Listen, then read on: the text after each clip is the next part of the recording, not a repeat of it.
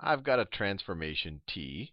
And when you apply t, the transformation t, to some x in your domain, it is equivalent to multiplying that x in your domain, or that vector, by the matrix A. And let's say we know that the linear transformation t can be that's transformation matrix, when you put it in reduced row echelon form, the transformation matrix, it is equal to an n by n identity matrix, or the n by n identity matrix.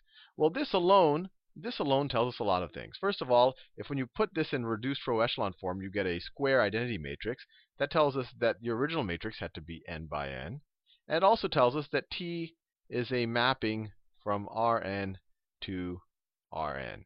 And we saw in the last video, all of these are conditions, especially this one, especially this one right here, for t to be invertible. For t to be invertible. So if we know that this is true, t is a linear transformation. It's the reduced row echelon form of its transformation matrix is the identity matrix right there. We know that t is invertible.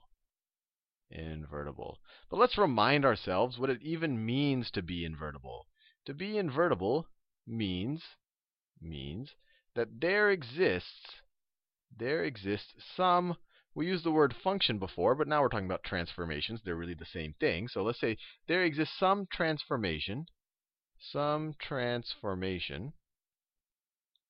Let's call it t inverse, t inverse like that, or t to the minus 1, such that, such, such that the composition of t inverse T inverse with T is equal to the identity transformation on your domain, the identity transformation on your domain, and the composition of T with T inverse is equal to the identity transformation on your codomain, on your codomain, just like that. And just to remind you what this looks like, let's draw our domains and codomain. Our domain is Rn. And our codomain is also Rn. So it's just like that. Codomain is also Rn. So if you take some if you take some vector in your domain, apply the transformation t, you're going to go into your codomain, so that is t. And then if you apply the, the t inverse after that, you're going to go back to that original x.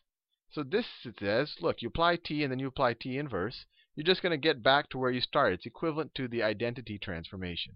It's equivalent to the identity transformation, just like that. This is saying, if you start here in your codomain, you apply your inverse first, you apply this inverse transformation first, then you apply your transformation, you're going to go back to the same point in your codomain. So it's equivalent to the identity transformation in your codomain. It just happens to be in this case that the domain and the codomain are the same set. Rn. Now, we know what a transformation, uh, what it means to be invertible. We know what the conditions are for So this begs the next question. Is this, we know that this guy is, is a linear transformation. In fact, that's one of the conditions to be able to represent it as a matrix. Or any transformation that can be represented as a matrix vector product is a linear transformation. So this guy is a linear transformation. But the question is, is, is T inverse a linear transformation? a linear transformation. Now let's review what the two conditions are that we need to have to be a linear transformation. So we know t is a linear transformation, so we know that if you apply the transformation t to two vectors, let's say x and y, if we apply it to the sum of those two vectors, it is equal to the transformation of the first vector plus the transformation of the second vector.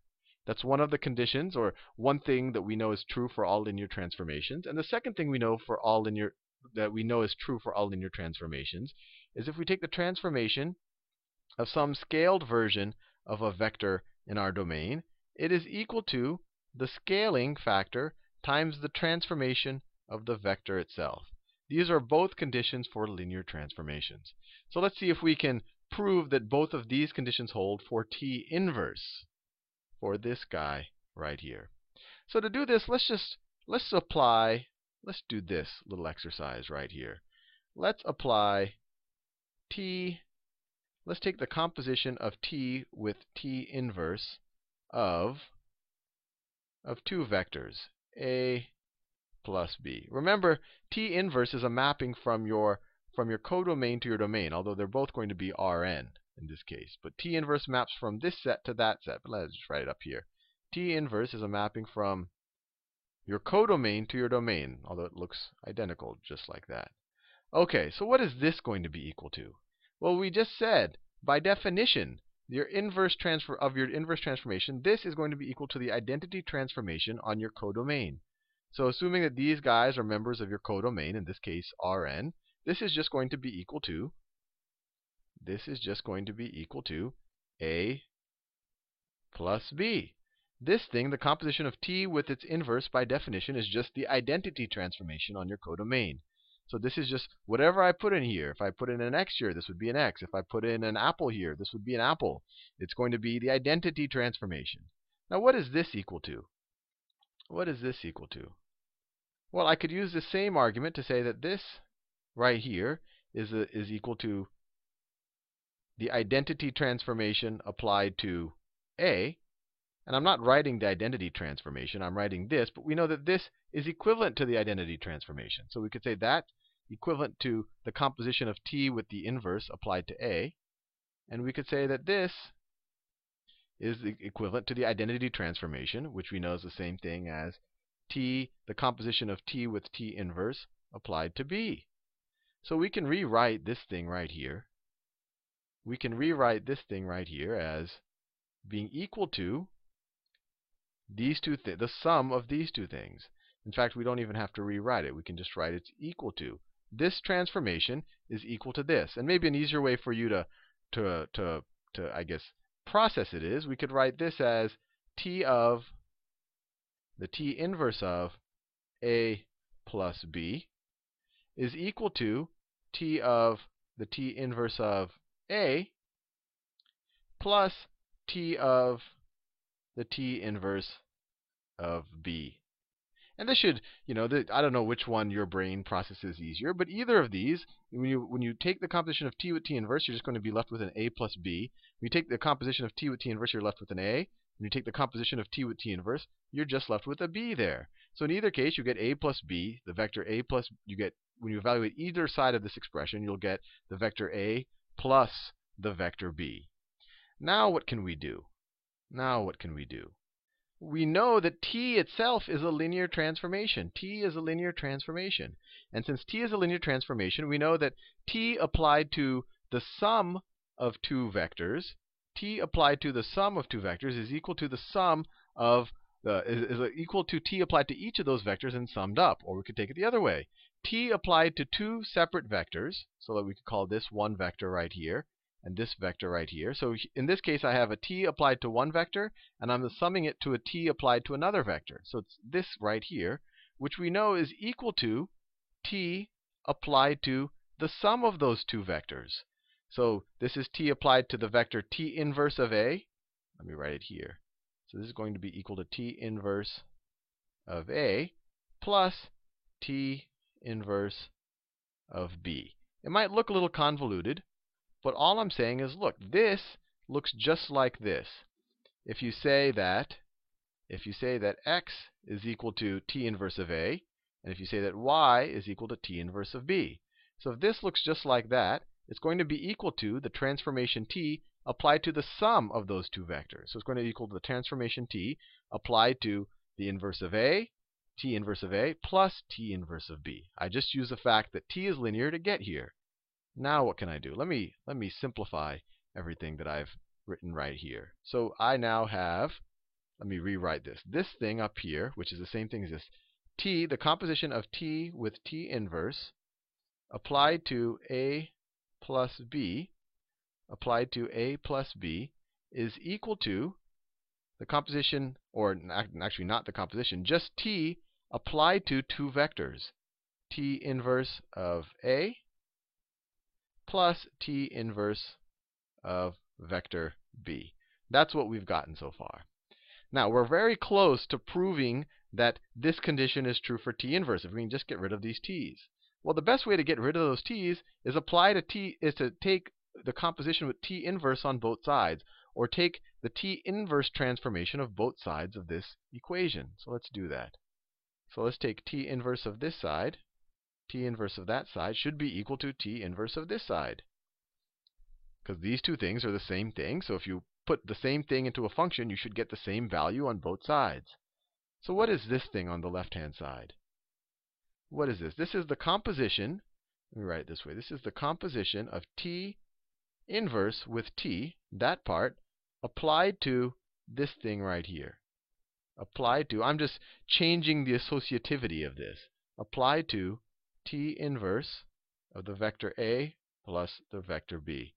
That's what this left-hand side is. This part right here, t inverse of t of this, I'm just this first two steps, I'm just writing as the composition of t inverse with t applied to applied to this right here. That right there is the same thing as that right there. So that was another way to write that. And so that is going to be equal to that is going to be equal to the composition of t inverse with t. It in the same color. The composition of t inverse with t, that's this part right here, which is very similar to that part right there, of, of this stuff right here, of t inverse of A plus t inverse of the vector B. Now, by definition of what t inverse is, what is this? This is this is the identity transformation on our domain. This is the identity transformation on Rn. This is also the identity transformation on Rn.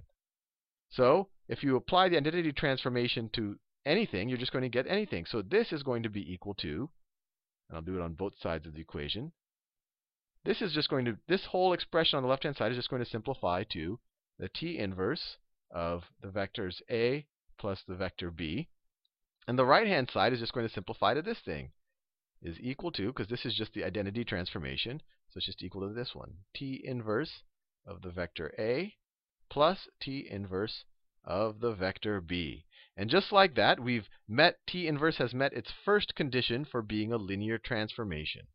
It's met its first condition. Now let's see if we can do the second condition. Let's take let's take t of let's do the same type of thing. Let's take the composition of t with t inverse of, let's take the composition of that on some vector, let's call it CA, just like that. Well, we know what this is equal to. This is equal to the identity transformation on Rn. So this is just going to be equal to CA. Now, what is A equal to? What is A equal to? What is this thing right there equal? I'll write it on the side right here. Let me do it in a appropriate color. We could say that A, the vector A is equal to the transformation T with the composition of T with T inverse, T inverse applied to the vector A, because this is just the identity transformation.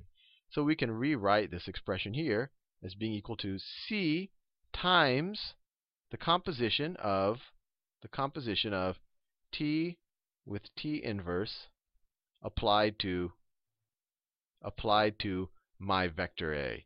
And maybe it might be nice to rewrite it in this in this form instead of this composition form.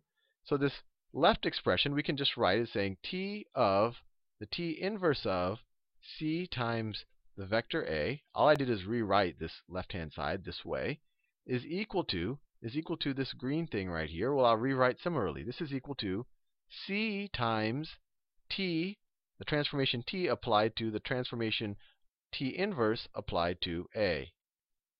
This is by definition what composition means. This is what composition means. Now, t is a linear transformation. t is a linear transformation, which means that you can take that if you take c times t times some vector, that is equivalent to t times c time t applied to c times that vector. This is one of the conditions of a linear transformation. So this is always going to be the case with t. So this is some vector that t is applying to. This is some scalar. So this thing, because we know that t is a linear transformation, we can rewrite as being equal to t applied to the scalar c times t inverse applied to a. Applied to a. And now what can we do?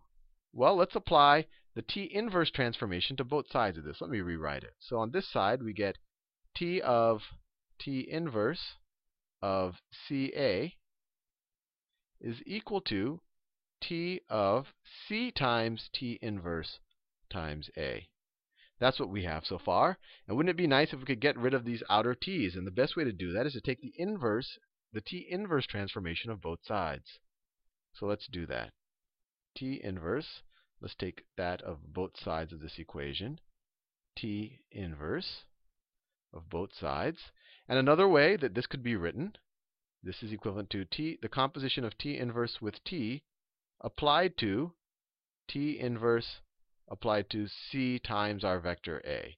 This right here, I've just decided to keep writing it in this form, and I took these two guys out and I wrote them as a composition. And this on the right-hand side, you can do something very similar. You could say that this is equal to the composition of t inverse with t times, or not times, let me be very careful, uh, taking this composition, this transformation, and then taking that transformation on, on c times or c times the, the inverse transformation applied to a. Let me be very clear what I did here. This thing right here is this thing right here. This thing right here is this thing right here. And I just rewrote this composition this way. I rewrote this composition this way.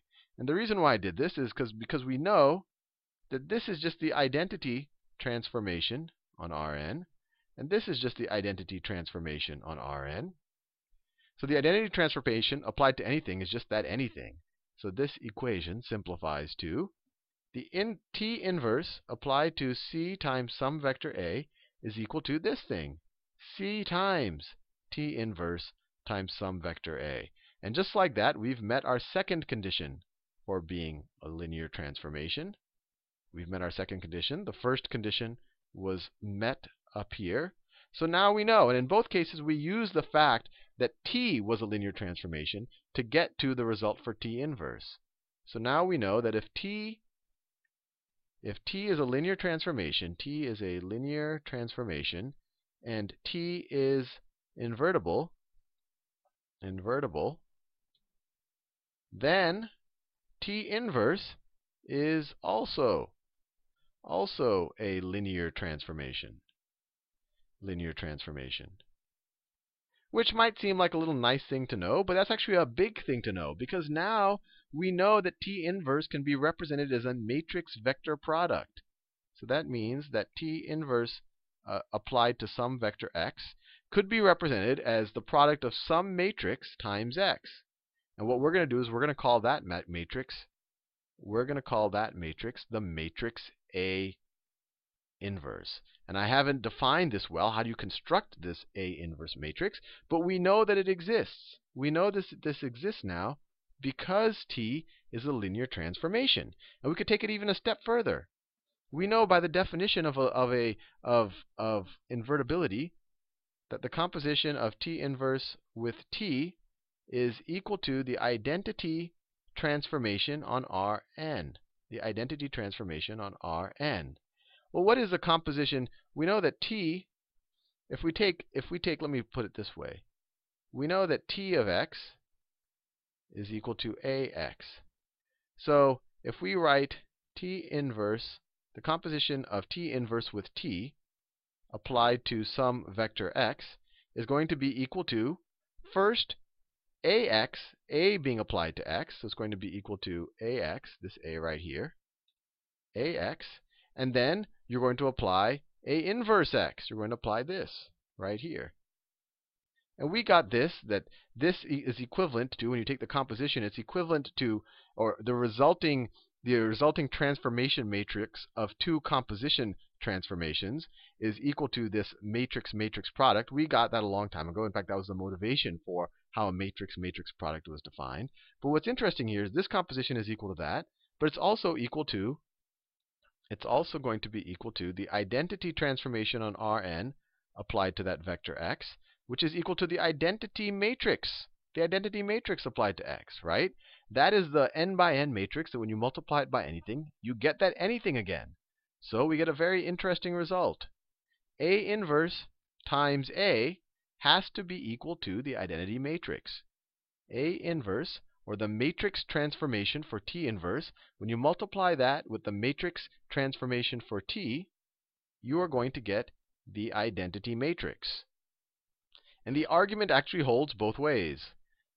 So we know this is true, but the other definition of an inverse or invertibility told us that the composition of T with T inverse is equal to the identity transformation in our codomain, which is also Rn, IRN. So by the exact same argument, we know that when you go the other way, if you apply T inverse first, and then you apply T, so that's the equivalent of saying you apply T inverse first, and then you apply T to some x vector, that's equivalent to multiplying that x vector by the identity matrix, the n by n identity matrix. Or you could say, you could switch the order. A times A inverse is also equal to the identity matrix, which is neat because we learned that matrix-matrix products, when you switch the order, they don't normally always equal each other. But in the case of a of an invertible matrix and its inverse, order doesn't matter. You can take A inverse times A and get the identity matrix, or you could take A times A inverse and get the identity matrix. Now, we've gotten this far. The next step is to actually figure out how do you construct. We know that this thing exists. We know that the inverse is a linear transformation, that this matrix exists. We see this nice property that when you multiply it times the transformation matrix, you get the you get the identity matrix. The next step is to actually figure out how to figure this this guy out.